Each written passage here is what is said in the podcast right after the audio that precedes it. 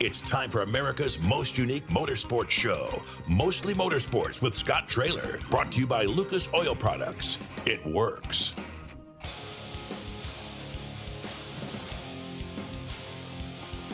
Good afternoon, everyone. Welcome to Mostly Motorsports. I'm Scott Traylor, along with producer Austin O'Neill.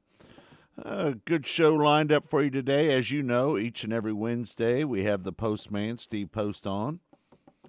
And looking forward to talking to Steve about last weekend's race at Martinsville. As much as I love talking about cup racing, we'll have to talk a little bit about it, I'm sure.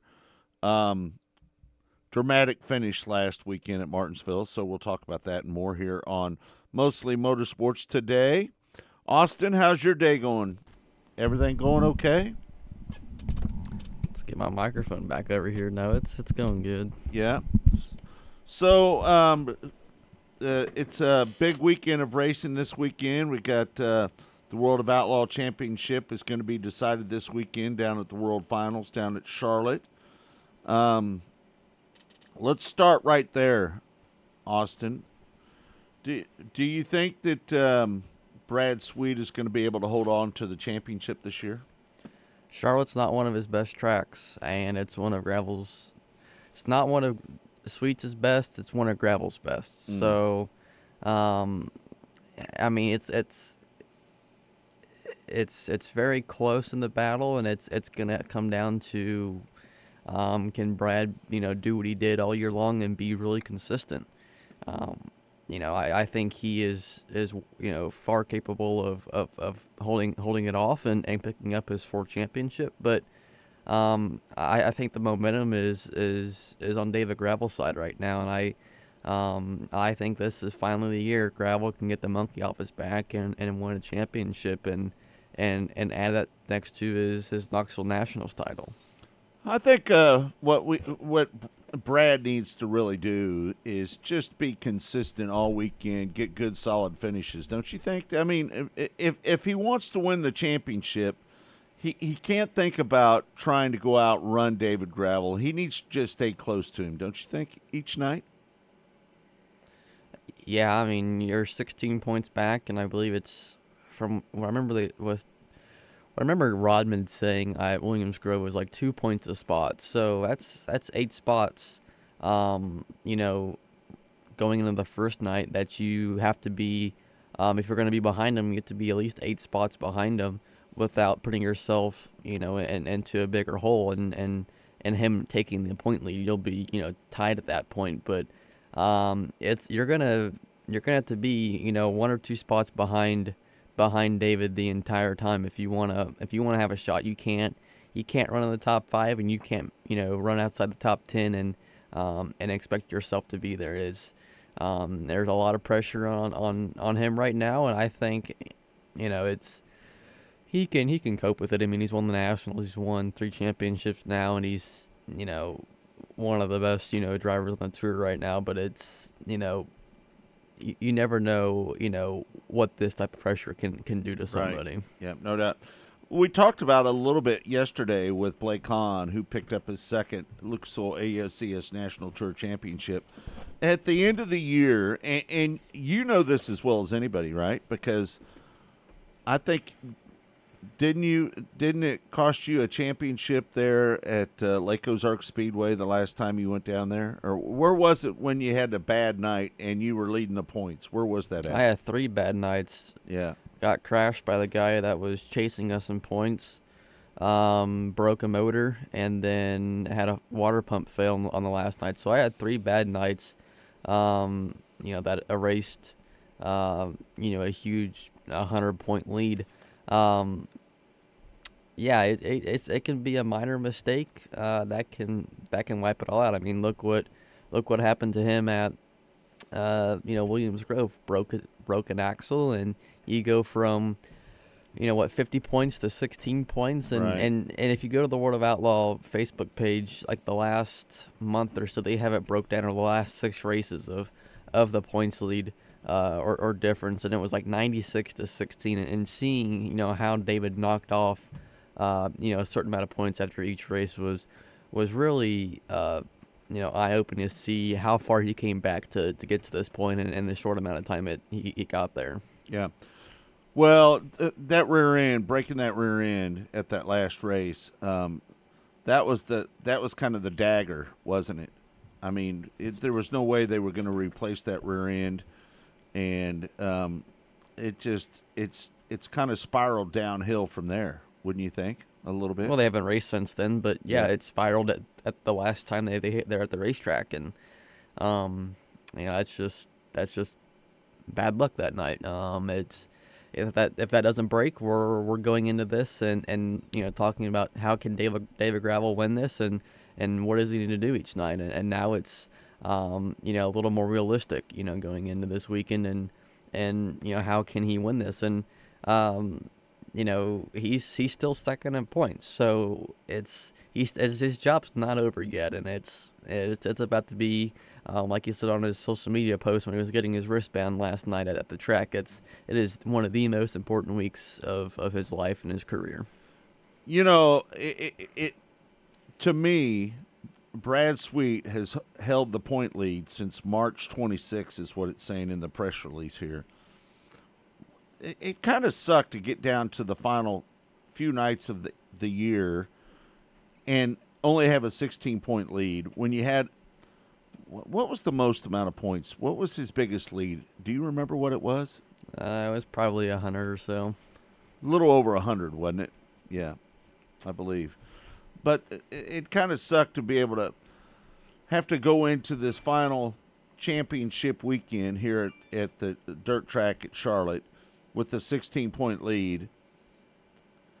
To me personally, I just can't fathom what's going through Brad Sweet's mind right now. What do you think is going through his mind right now when it comes to trying to win this championship? Do you think he's a little nervous?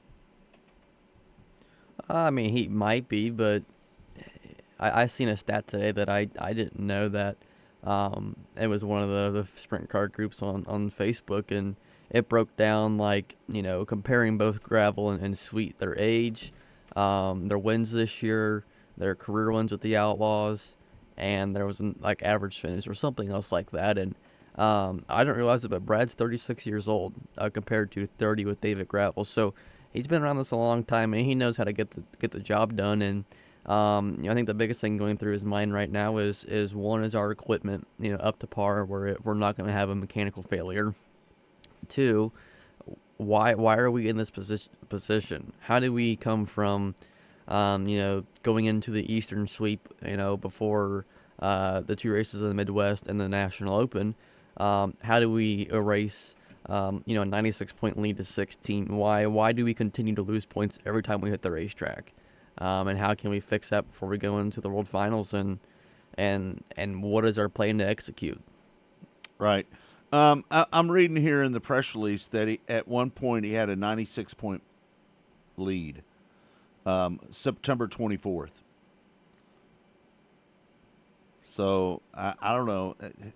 That's quite a bit of you lose quite a few points right there between September 24th and now, 96 points down to 16 points.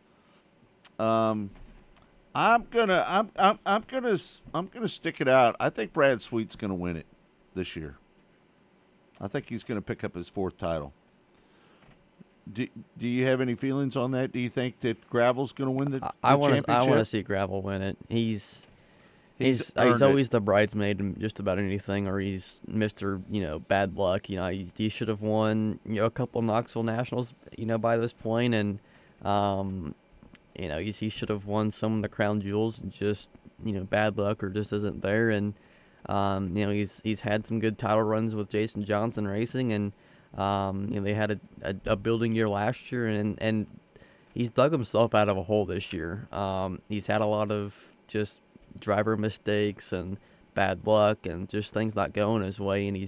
And look what he's done in the past month, and he's dug himself out of the hole up in this position, and he's going to one of his best tracks. So, I think, being on a momentum high is the best thing for anybody and any team. And, it's hard to break someone's momentum and confidence, when they're, you know, running like that. So this is one of his best tracks he's been to, you know, since he's been with the Outlaws. So I think they continue what they have going on, and he finally can get this championship. Do you think that David Gravel was better in the 41 car than the two-car, Todd Quaring's car? Or what do you think he was better in, the 41 or the 2? I don't know. I feel like they might be, without doing some research on it, I think they're, you know, about equal. Mm-hmm. You know, I think the only thing that the advantage, you know, being in Todd's car is Todd has the checkbook that is, well, pretty much unlimited, and he can get anything he wants. And I think, you know, for Jason Johnson, it's a little tighter, but they're still two of the best, you know, funded teams on the tour. So, yeah, I think over time, you know, even in the short amount of time he's been with both of them, he's had good success. So, they've won plenty of big races in both cars. So, you know, he's in a pretty good spot right now. Yeah, Steve, he chimes in. He says Gravel can look back. If he does not win the one night win at Jackson, he hit the gate door. Do you remember that? That was Husitz. Was that Husitz? Yep. That wasn't at Jackson. See, I can't even remember that. What did he do?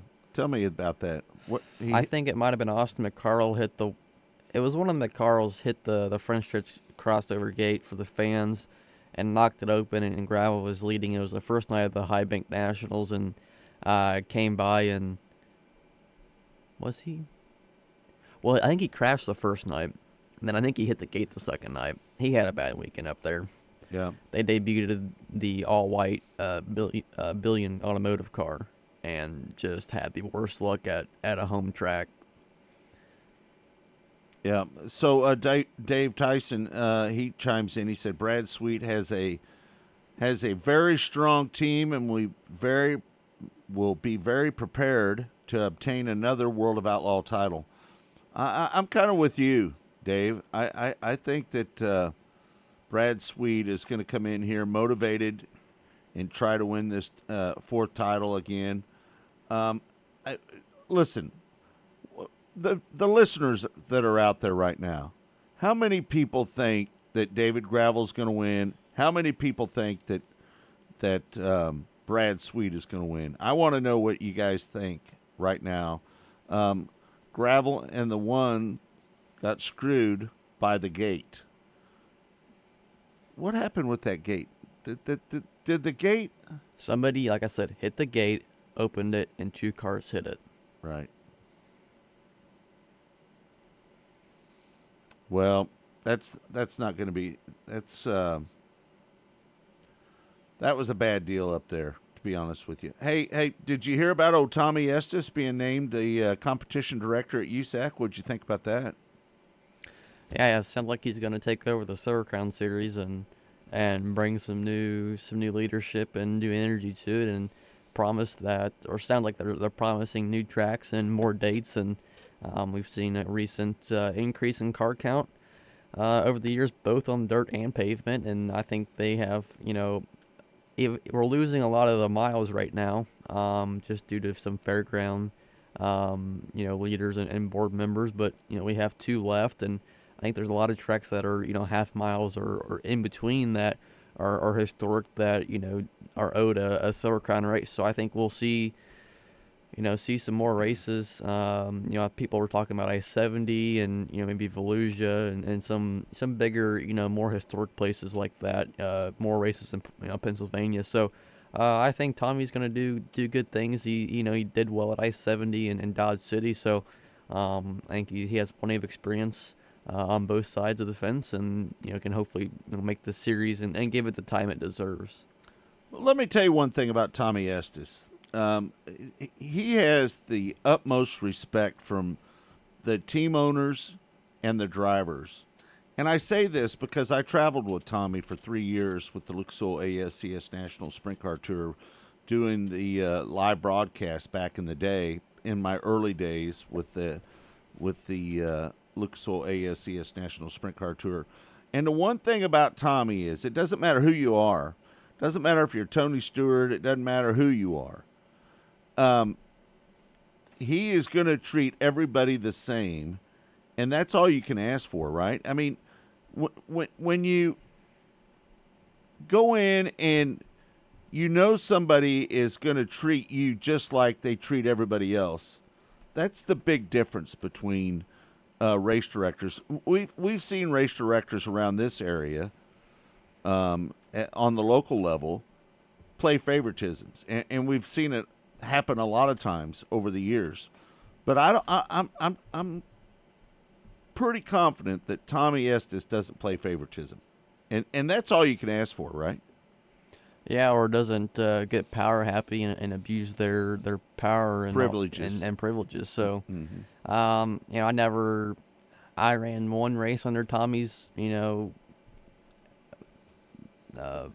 leadership, guidance. That was I-70 this year, and I didn't have one problem with it or one complaint. So, I think there's a lot of people that have a lot of good things to say about him, and hopefully he can stick to his word and continue that. I think this is a pretty good hire for USAC, don't you think? I think so. I mean, I never got to see Tommy, back when he was doing this a lot and was, having success at it. So I can just take from what I hear from people and assume this is going to be good. All right. Hey, I got to shout out here real quick. Ted Bacon passed away today, or maybe last night, I'm not sure, but Ted was, man, I'm telling you, Ted was such a good guy, and I got to know him over the years, traveling with Brady Bacon, traveled with the Lucasville ASCS National Sprint Car Tour, and I got to know Ted quite a bit over those years, and it just broke my heart today to hear of the passing of Ted Bacon. Such a good guy, man. It's just when somebody that has been around for such a long time and done so much, he was the first of three generations of drivers in the Bacon family, and he was such a nice guy, and I just hate it to hear the news that Ted Bacon passed away today. That was a little bit sad news this morning when I read that. So we're thinking of the Bacon family: Brady, Ceciana, Leon, Kelly. We're thinking about all of you guys. So we're a little bit set back by the passing of Ted Bacon. So anyway, also. Steve Francis was named the World of Outlaw Late Model Series Director. That's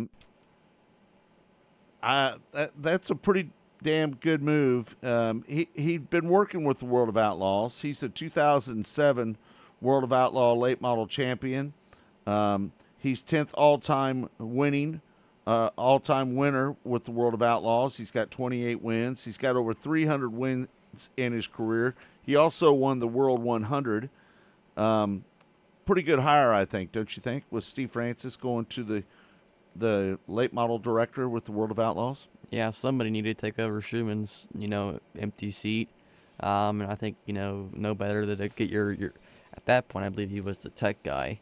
And he's kind of put, the Outlaws back in good light when he took over that job. And I'd be interested to see, we're seeing a lot of, past drivers, make the transition to officiating or promoting, and I think Steve has seen it all and been through it all, and I think he's going to bring some good points and some new light to the late model deal, and it should be pretty good. He's well accomplished in just about anything he he's a part of. Yeah, Steve's chimed in. I know you said this yesterday, Steve. What about Dennis Moore Jr. becoming Garrett Williamson's new crew chief? DMJ, listen, man, that guy, I'm just telling you, that guy is just, he's going to be good for Garrett Williamson, I think. Do you know who DMJ is? No, but all I can hope that he's he can stick around long enough. They've had a couple crew chiefs, this year and the past couple of years, and they just haven't found somebody that can stick around and be there for a while. And even in the short times that they're there with Garrett, Garrett's showing improvement. So if Dennis can be that guy that can stick around for a year or two, and Garrett can finally work with somebody one-on-one for a while, I think it's going to be good. But I don't know much about him, but we're going to find out this weekend at Charlotte. Yeah, pretty good guy DMJ is. Makes me wonder what's going on with Seth Bergman, because Seth was kind of playing that role a little bit, wasn't he? Yep, he was there for a couple weeks and gone. Yeah, along with a couple other crew chiefs that they had. Yeah. All right. Before we go to break, I want to remind everybody about the new 2023 Z06 Corvette that they're going to be giving away up at the National Sprint Car Hall of Fame. All the proceeds go from this Corvette to the National Sprint Car Hall of Fame and Museum. This is a Z07 performance package. It's pearl white, Metallica, tri-coat color. And they're going to give you $25,000 in cash on top of it to help pay for the taxes.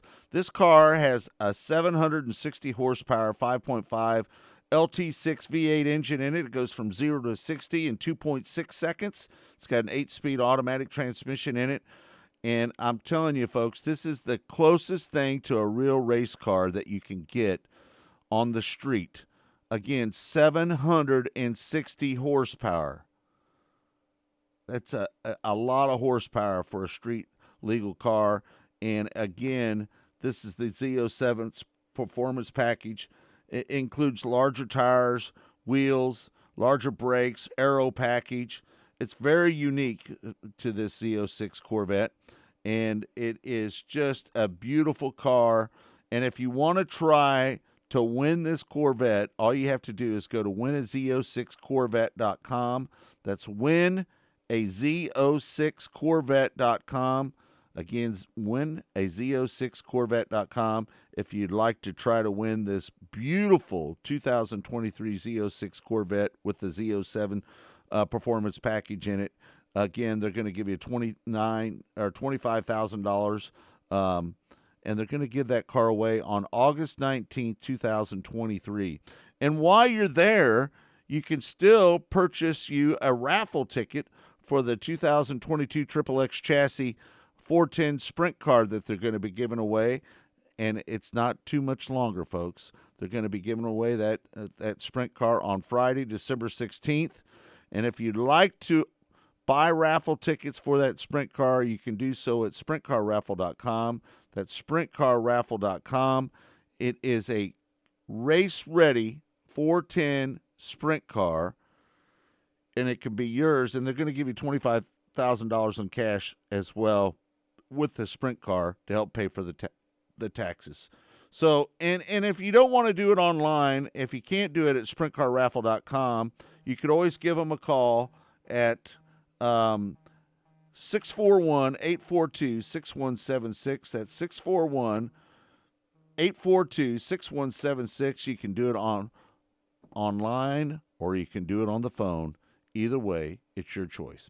We're going to take a break. When we come back, Steve Post is going to join us right here on Mostly Motorsports. It's all brought to you by Lucas Oil Products. It works. We'll be right back.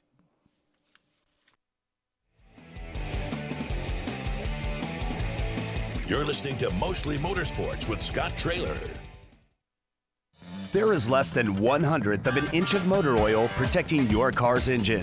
Friction and heat causes engine oil to experience thermal breakdown, weakening its ability to protect the engine and its parts. Lucas Heavy Duty Oil Stabilizer is specially formulated to resist thermal breakdown, protect vital engine parts, and extend the life of your engine. It also stops smoking, knocking, and oil consumption in worn engines. Lucas Heavy Duty Oil Stabilizer. Keep that engine alive. Go harder, faster, stronger with Rod End Supply. Whether you are running industrial, farming equipment, or a race car, Rod End Supply has the assortment of rod ends, radius rods, and specialty products that will help you lead the field in performance. Our superior design means our rod ends last longer and perform better, giving you the edge on the track and saving you money. Contact Rod End Supply or order online today at rodendsupply.com. We don't just sell them, we race them. rodendsupply.com, serving the racing community for over 30 years. Next to your vehicle's engine, your transmission is the most important component of your car. If it's not properly maintained, your car may not shift properly. By adding Lucas Transmission Fix to your transmission, it cleans and lubricates sticking valves for proper shifting, renews worn bands to stop slipping, stops seal leaks, will not void new car warranties, contains no harmful solvents. Lucas Transmission Fix.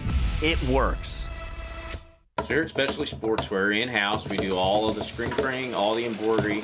We do some vinyl. The other add specialty items like your pens, magnets, notepads, calendars. You can actually buy that, build your business to make it larger.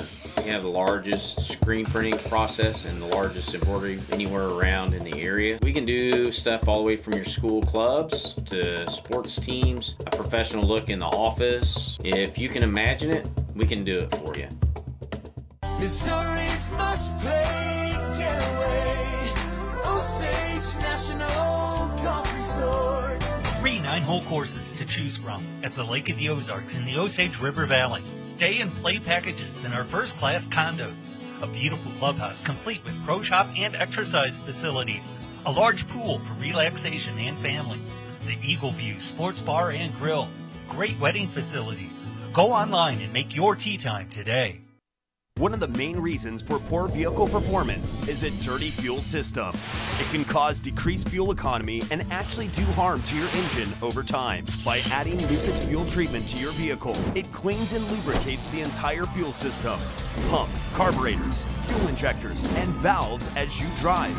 It also improves your vehicle's performance. It's a non-solvent product designed to protect both gasoline and diesel engines. Lucas Fuel Treatment. It works. Race fans, the National Sprint Car Hall of Fame and Museum is open 7 days a week, year-round, for you to come in and check out all of the wonderful race cars on display in the museum, and our online store at SprintCarStuff.com is open 24 hours a day for you to check out everything that we have in stock for Sprint Car fans. Whether it's for a birthday, anniversary, or Christmas, SprintCarStuff.com has it all. That's at the National Sprint Car Hall of Fame and Museum in Knoxville.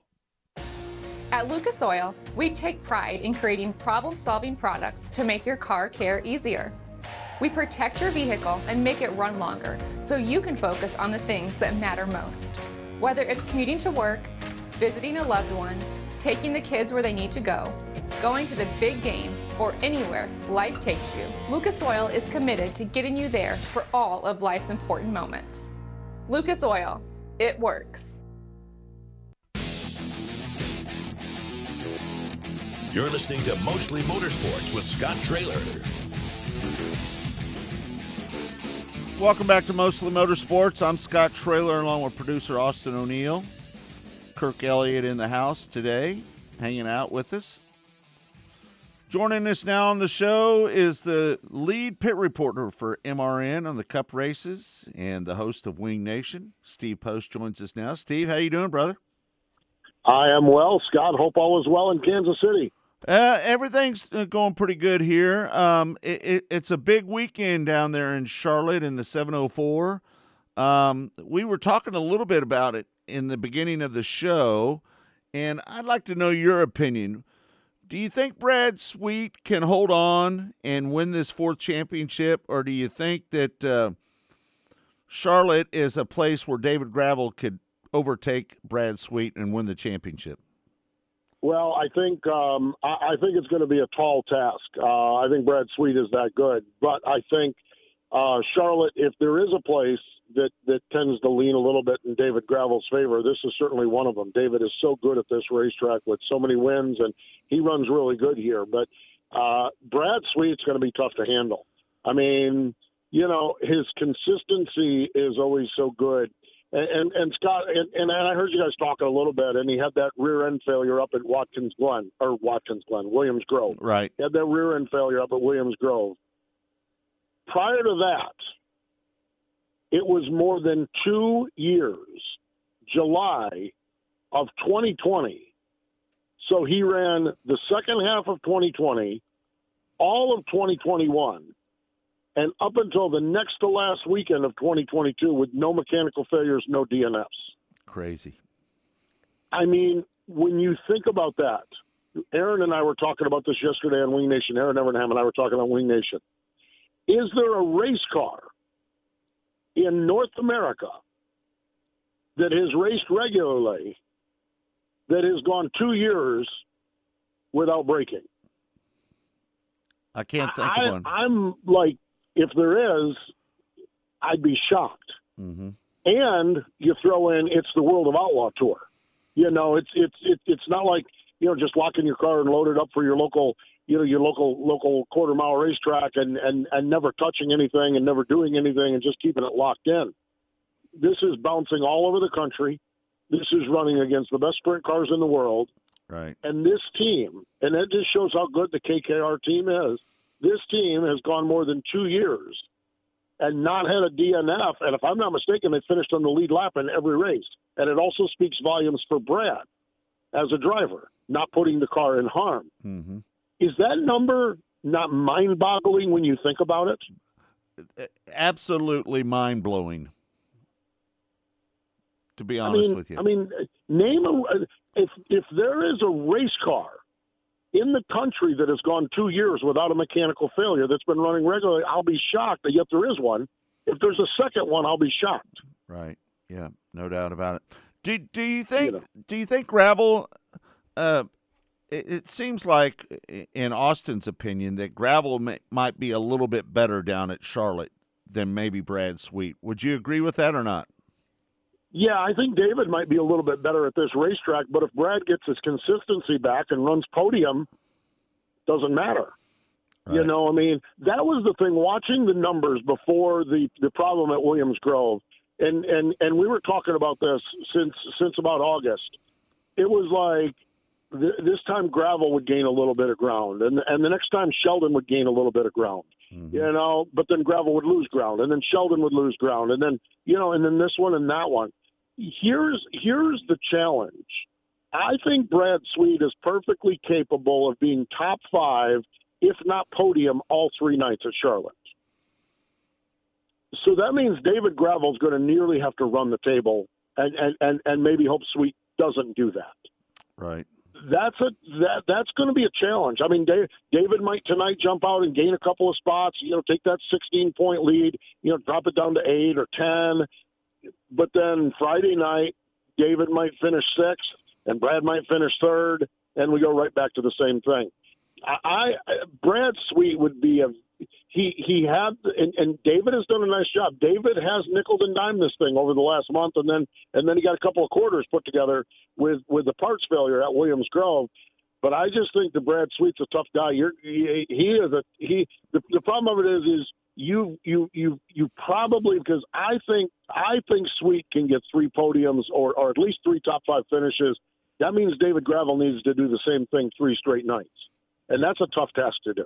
Yeah, no doubt about it. Not only are we having the World Finals down at Charlotte this weekend, but the Oval Nationals is going to be taking place out at Paris this weekend. A big fan of the Oval Nationals, Steve? The problem I have with it, and I love all forms of racing, it's just my bandwidth when it comes to this time of year is tapped out. You know, I mean, we've got World Finals going on in Charlotte. I'm headed to Phoenix for all of the NASCAR final stuff. We've just wrapped up. They're running tonight at Millbridge, wrapping up the micro showdown here. Over at Caraway Speedway, the Cars Tour, another tour I follow, is wrapping up their season. And so it's only and I love Paris. Been there just one time. Thought it was a great, great racetrack, and love what they've got going on down there. But you know, just it's something that I don't get to follow as much as I would like to, just because there's so many things. There's so many things on the radar screen closer to the top, if you will. Yeah, no doubt.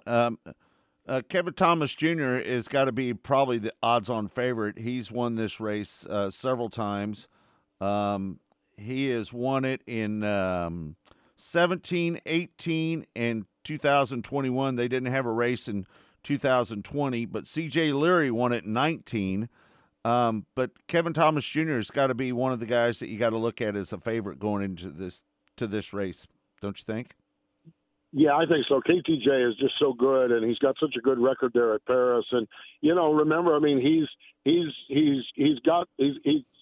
started the season. He was going to run the full wing deal with the All Stars, mm-hmm. and you know, might you know be wrapping up the season here with a little bit of a chip on his shoulder as far as back to USAC racing or back to non-wing racing as far as that goes, and just looking to create some highlights. So Kevin is one of those guys you don't want to necessarily back into a corner, you know, because he'll come out swinging. And I do, not that I feel that he's totally backed into the corner, but I think the way his season has unfolded, a big finish would suit KTJ really well as he goes into all the California races. I talk about the finish of the season in the open wheel sprint car and midget world. They're just going to get gearing up, you know. Right. I mean, getting ready to get going again with another gear out in California. But I think this some pretty good momentum if Kevin can pick this win up again this weekend out there at Paris. Yeah. Other big news coming down the pipe today. Tommy Estes named the competition director of USAC. What do you think about that hire? Well, I think anytime you can get a steady hand at the wheel, as far as a series director working within an organization, that's a good thing, and especially in a dynamic time like honestly, like all dirt track racing is in. You know, the late model world is upside down. Sprint car world is still somewhat normal, but it's going to be fascinating to see what happens with high limits. The non-wing USAC world with World Racing Group coming in with their Extreme Series and USAC and the Silver Crown Series. I just think that this serves everyone in USAC well to have a name brand, established, good hand, solid hand on the wheel. You know, Tommy's one of those guys that's got a reputation of treating everybody fairly. He's got a good reputation on all sides of the front stretch wall. You know, the fan side, the management side, and the pit side on the opposite side of it. And I just think that it's going to be interesting to see the speed. That to me is the challenge when you talk about changing and you talking about the Silver Crown Series and adding races and adding dates. This all sounds really, really good. But you got to make sure, and this is where a guy like Tommy is so good, you're in tune with your teams. You know, right, it sounds good to take a 12-race schedule and make it a 20-race schedule. That sounds good to you and I that are sitting here getting to watch 20 races instead of 12. But how does that work for the teams? You know, they budgeted for 12 races, and are you gonna jump them up in 1 year? So I'll be fascinated to see how Tommy does this. If there's a large, significant growth, or if there's a, you know, nickel and dime, add a couple races this year, add a couple races next year, and see where you go. And I think that's going to be interesting. But I think that's the value of having someone like Tommy. He understands this. Yeah, you know, he understands that you've got to work with these team owners and these teams, and then fit it into the master schedule of everything going on in the world as well.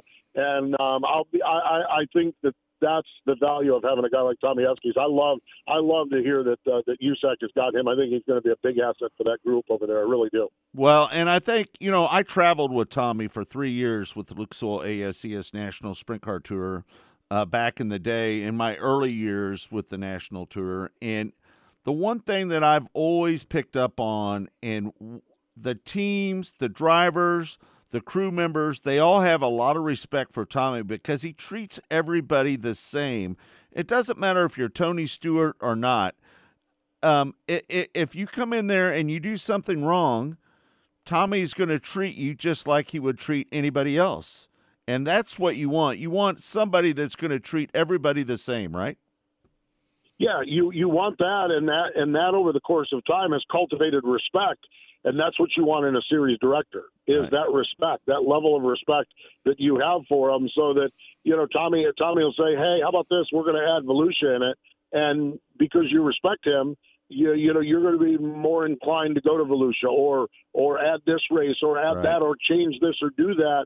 You know, and he's earned that respect. And unless he changes the way he operates drastically, which I don't see him doing, he'll continue. You know, like I think this week is probably a lot of time for him to talk to the team owners, mm-hmm. you know, and to gauge, you know, where are we at? Are we peaked out on the number of races we can do?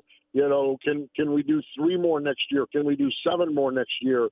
And it's those conversations and then those callings, those rulings on the road out there in the trenches that has built that respect. Where I just think that if you're looking to build something or rebuild something, which I think is probably where USAC's at with this thing, I think that is a great guy to have because I think it's a steady, calm, good hand at the wheel, and I think he's. I just when I was reading that this morning, I thought, man, that is a good hire for the folks up at USAC for sure.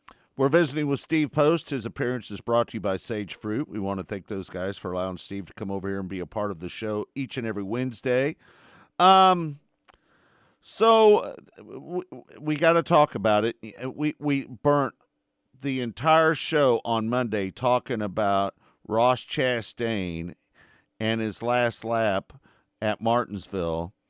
Steve, you've been around this game a long time. Have you ever seen anything like that before? I'm trying to think when I've seen anything close to that. Right. You know, I mean, I think you can go Carl Edwards, and I know it was a failed effort, by the way, at Kansas. Right. And Kyle Larson was a failed effort at Darlington last year when he stuck it in the fence. But to have the move and to have it succeed like that, Scott, being up there at Martinsville Speedway, I've never been in the presence of 50 or 60,000 people in stunned disbelief. You know, I mean, I've never done that. Well, I had never been there until Sunday. Right. And you're just like, what in the wide world of sports happened? And then you watch the replay the first time and you think, well, the guy running the video screen has sped it up, you know? And then you watch it the second time, and you notice those cars poking around the inside. And it's like, well, no, it didn't. And it took like three takes, and you could even feel that in the grandstand, or up in the stands there, or up inside the track, up in the infield on pit road. And I was out on the front stretch when they're playing it back with Christopher Bell. And I was with Christopher when he got his first glimpse at it. And he stopped the interview with me and just talked about how mind-boggling it was. And watched it a second time, and was just like, that's unreal. That's It's just one of those moments you have in time. I think it was Jeff Walk with The Athletic. I think it was him that said this. You know, everywhere on the planet, Bobby Ellison goes. He's asked about the fight in turn number 3 right. at Daytona. Right. Everywhere Ross Chastain goes for the rest of his life, he's going to be asked about that move. Mm-hmm. That's how spectacular a move it is. I mean, that's just. So to your question, have I ever seen anything like it? No, I don't know the closest thing I have seen to it. It right. was unreal. This to me, Scott, race car drivers, I've said this so many times in so many different platforms, race car drivers are wired differently than humans, okay? Just the things you do. And Ross Chastain is wired another tier different than most race car drivers. I mean, right. it's insane what he did there, that's for sure. Yeah. Are you a little set back on a lot of drivers? And to be honest with you, Kyle Larson was the one that was the most vocal about it. He kind of threw dirt on Ross Chastain a little bit there. Were you surprised by his comments after the race of Kyle Larson? Yeah, I was the one that surprised me the most was Kyle. Mm-hmm. You know, because he's the one that did it at Darlington last year. Right. Denny Hamlin's leading the race, and Kyle just stuck it on the fence and let her ride, and Denny was up and blocked him, so, you know, Kyle ran in the back of him. I was a little shocked at that, and I still don't, I don't know what to make of it, because here's my take on this thing going forward, and everyone is like, we've got to legislate that out, or we don't have to legislate out, and everything in between. Scott, I think, first and foremost, there are, and I might be generous here. I'm probably being very generous here. There might be 10% of the drivers in the Cup garage that would even, and 10% of racers in America. I'm not going to make this a Cup thing. Right. 10% of racers who would even do that move. Okay. I don't think that most race car drivers are ever going to attempt that move.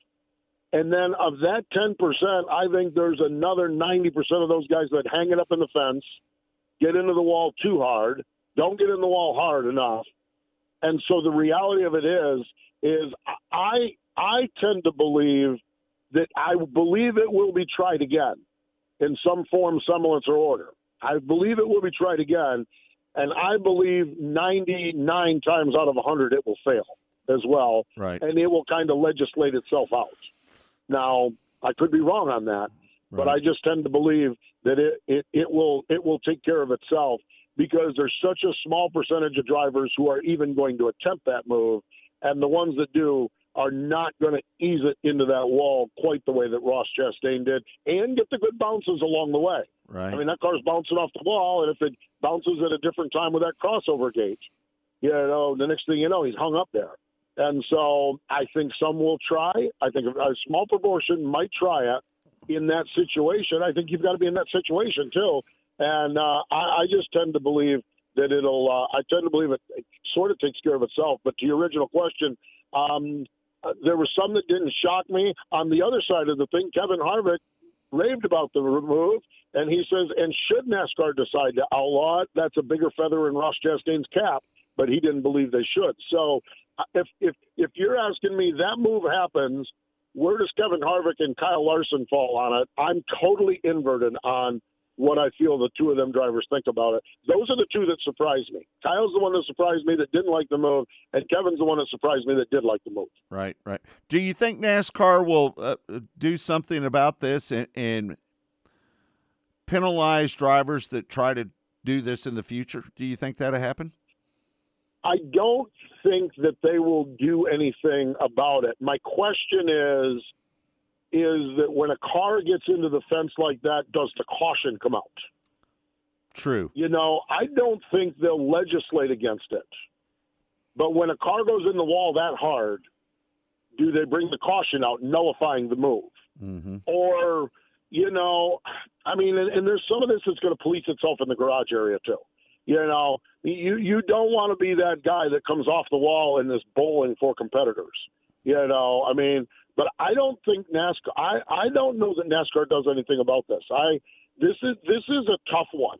You know, this is a tough one because you are getting ready to legislate out the single biggest move in the last 5, 10, 15, 20-year history of NASCAR, and the move that you are going to use in every highlight film for the rest of your existence. That's a tough thing for me to legislate out. Yeah, no doubt. I'm with you. I don't think NASCAR should do anything about it because, listen, the fodder this week has been nothing but Ross Chastain, and everybody's been talking about it, and that's only good for NASCAR, right? Scott, it is an NFL Sunday. Right. The World Series is going on. The NBA is up and running. We got college football going on. And you watch, you listen to sports talk. I'm listening to sports talk in Charlotte, North Carolina, mm-hmm. that doesn't do NASCAR, and they have mentioned they're even in punchlines. Yeah, I'll just Ross Chastain it. You know, I mean, it's unreal. Sports Center's top 10 highlights on a football Sunday, on an NFL Sunday, their number one highlight was Ross Chastain. Right.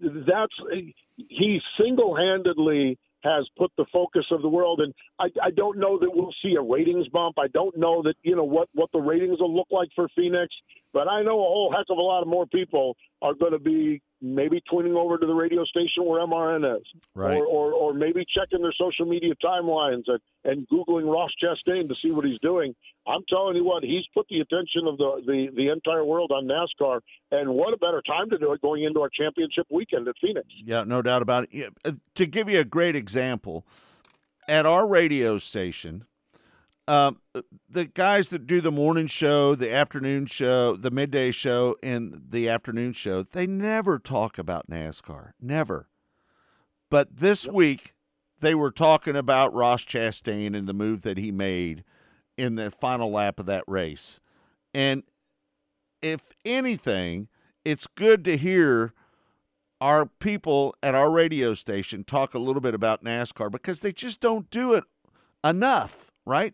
It's to be honest with you, it kind of ticks me off a little bit when we have a big weekend of racing out at Kansas Speedway and the people at our radio station don't give us two sentences about the race that happened out at Kansas Speedway that weekend. It really just ticks me off. But now they want to talk about Ross Chastain's move on the final lap at Martinsville. So I guess I guess there's some positive out of that, right?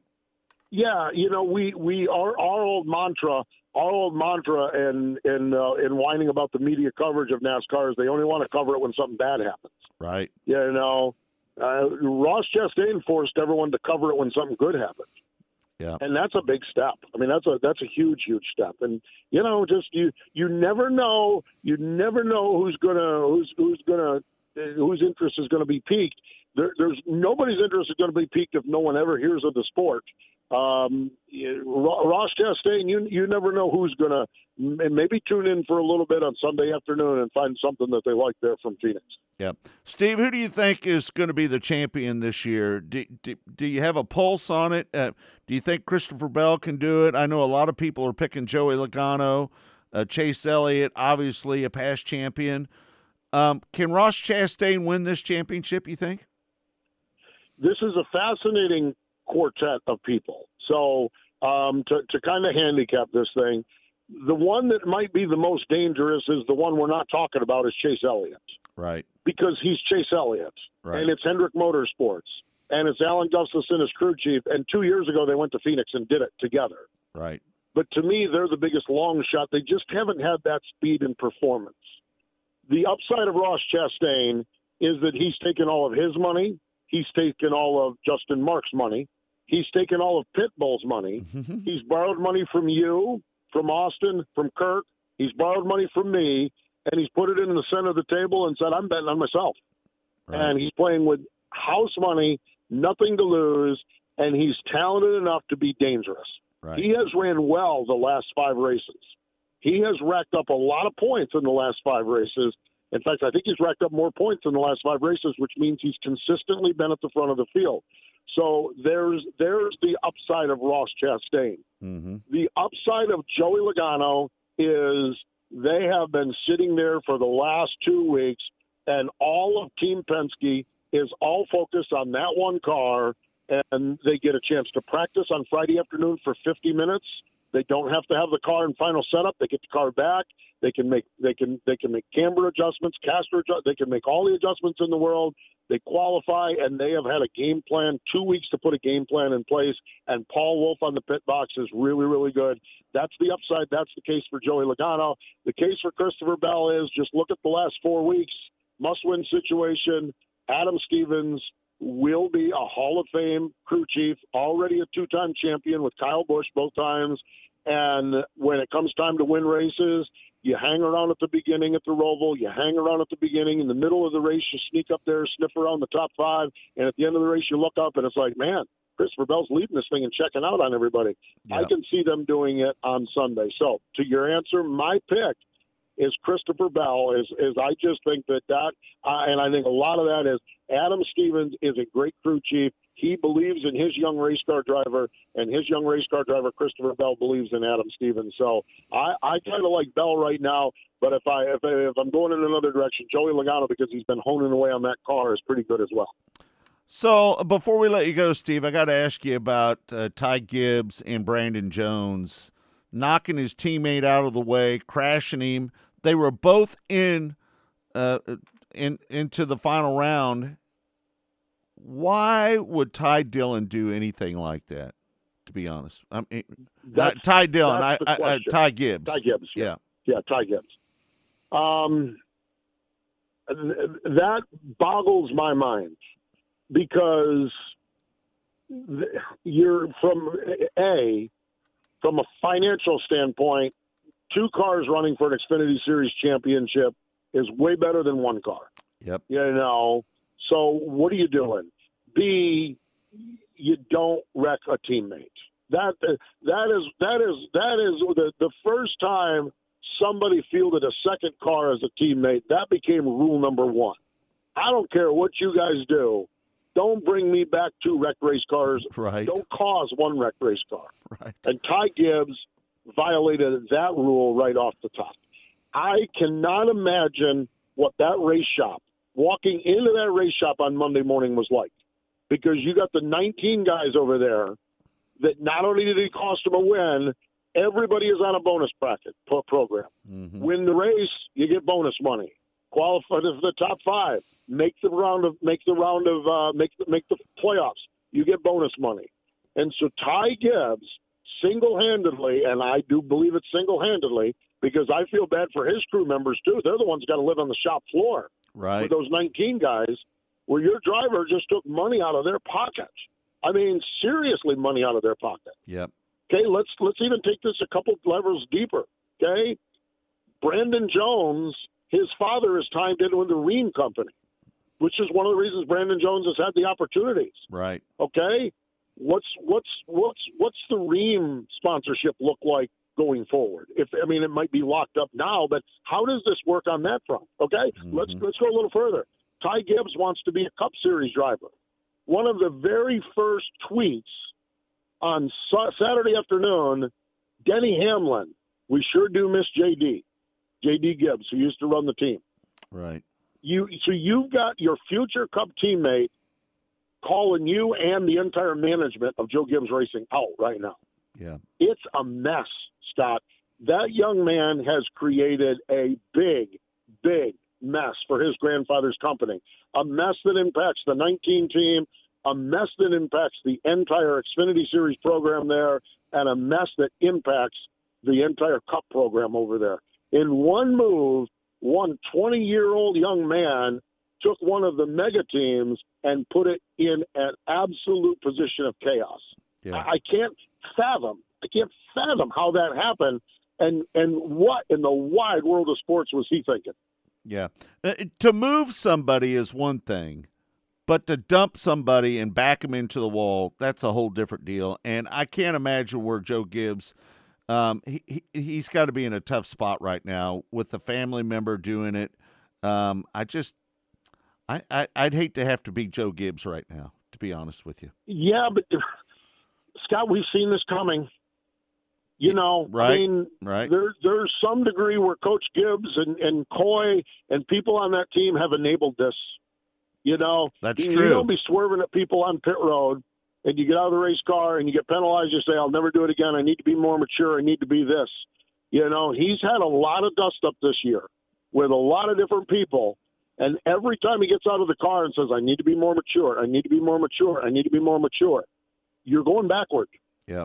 Because the boneheaded move on pit road a month ago was trumped by the boneheaded move up at Martinsville. Mm-hmm. You're not going forward. So, yes, there's part of me that does feel bad for Coach Gibbs. There's part of me that's like, there's a degree of this that's been enabled as well. Yeah. Because you've not nipped it in the bud when it was a small problem earlier this year. And we had a second time it was a small problem, and a third time it was a small problem, and then a medium-sized problem, and then another medium-sized problem. Yep. And now we got a big problem, and you have yet to successfully nip it in the bud. And so I feel bad for the situation they're all in, but part of me is also like, y'all have kind of let this get out of hand yourselves, too. Yep, no doubt. They should have nipped it in the butt a little bit earlier in the season. That's what they should have done. Yep, right. No doubt. No doubt. Because I can promise you it's a mess over there, and I don't know anybody. I know people on the team, and I don't talk to them because I'm not getting in their business. I'll see some of them this weekend, and we'll probably roll our eyes at each other and move on because I don't deal in the muck and the mire of that. But I'm telling you what, that situation over there is a big, big mess. It really, truly is. Yeah, no doubt. Hey, did you hear about the passing of Ted Bacon? Did you hear about that? Yeah, I heard you talk about that a little bit earlier on, and I never met Ted. I've talked to Brady, I think, one time about a little bit of his family background and that. And the reality of it is, Scott, when you spend, and you've spent a lot of time with Brady, mm-hmm. I've spent a little time with Brady, you don't get what Brady has by accidents. You get it by coming from a good tree, you know, good family tree. And Brady's dad and Brady's granddad, Ted, you know, that's good lineage. That's a good tree. Brady speaks volumes. The small amount of time I spent with Brady, I'm fairly confident his granddad was a really, really good man, a great man. because like I said, the apple don't fall far from the tree in so many instances, and I think that's where Sadden and certainly for Brady and Ceciana and everyone, thoughts and prayers as well with them. Just another one of the iconic, leaders of one of these families that is growing into third generation and name brand iconic family. Ted's the one that got this whole thing started, and that's the patriarch of the patriarch of what's become a racing dynasty, and sadly he's passed away. So we're certainly thoughts and prayers are with everyone in the family for sure. No doubt about it. Ted was a good man. I got to know him for many years, traveling up and down the road with Brady and their family. I know that Leon and Kelly and Brady and Ceciana and their whole family are mourning the loss right now of Ted. He was just such a good guy. Steve, we appreciate you taking the time to join us here on Wednesdays. We always appreciate it. Thanks so much for doing so. And again, Steve's appearance has been brought to you by Sage Fruit. We want to thank those guys for allowing Steve to come over here and be a part of the show. We'll talk to you next week. All right, bud? We'll have a lot to talk about next week, Scott. Not like we didn't today, but we will. Looking forward to it. All right. Thank you, Steve. There you have it. Steve Post, the postman, joining us here on Mostly Motorsports. I think we'll just wrap up the show right here. That was an interesting conversation about not only Ty Gibbs. Listen. The kid is kind of a little bit of a knucklehead, to be honest with you. He wants to fight. He wants to throw down. And Coach Joe Gibbs better do something real quick to get him settled down in the world of NASCAR. So there you have it, folks. Today's Mostly Motorsports has been brought to you by Lucas Oil Products. It works. For Austin O'Neill, for my partner Kirk Elliott, I'm Scott Traylor. We'll see you tomorrow. Tomorrow on the show, Matt Ward is going to join us, and we're going to talk about the Chili Bowl that's coming up here before too much longer. So we're going to do that, and we'll talk to Matt Ward tomorrow right here on Mostly Motorsports. It's all brought to you by Lucas Oil Products. It works. See you tomorrow.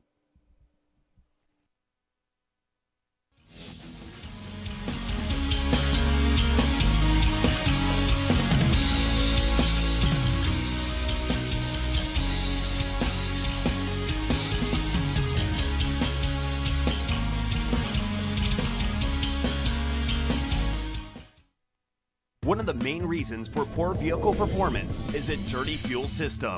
It can cause decreased fuel economy and actually do harm to your engine over time. By adding Lucas Fuel Treatment to your vehicle, it cleans and lubricates the entire fuel system, pump, carburetors, fuel injectors, and valves as you drive. It also improves your vehicle's performance. It's a non-solvent product designed to protect both gasoline and diesel engines. Lucas Fuel Treatment. It works. Go harder, faster, stronger with Rod End Supply. Whether you are running industrial, farming equipment, or a race car, Rod End Supply has the assortment of rod ends, radius rods, and specialty products that will help you lead the field in performance. Our superior design means our rod ends last longer and perform better, giving you the edge on the track and saving you money. Contact Rod End Supply or order online today at rodendsupply.com. We don't just sell them, we race them. rodendsupply.com, serving the racing community for over 30 years. Race fans, the National Sprint Car Hall of Fame and Museum is open 7 days a week, year-round, for you to come in and check out all of the wonderful race cars on display in the museum, and our online store at SprintCarStuff.com is open 24 hours a day for you to check out everything that we have in stock for Sprint Car fans. Whether it's for a birthday, anniversary, or Christmas, SprintCarStuff.com has it all. That's at the National Sprint Car Hall of Fame and Museum in Knoxville. At Lucas Oil, we take pride in creating problem-solving products to make your car care easier. We protect your vehicle and make it run longer so you can focus on the things that matter most. Whether it's commuting to work, visiting a loved one, taking the kids where they need to go, going to the big game, or anywhere life takes you, Lucas Oil is committed to getting you there for all of life's important moments. Lucas Oil, it works.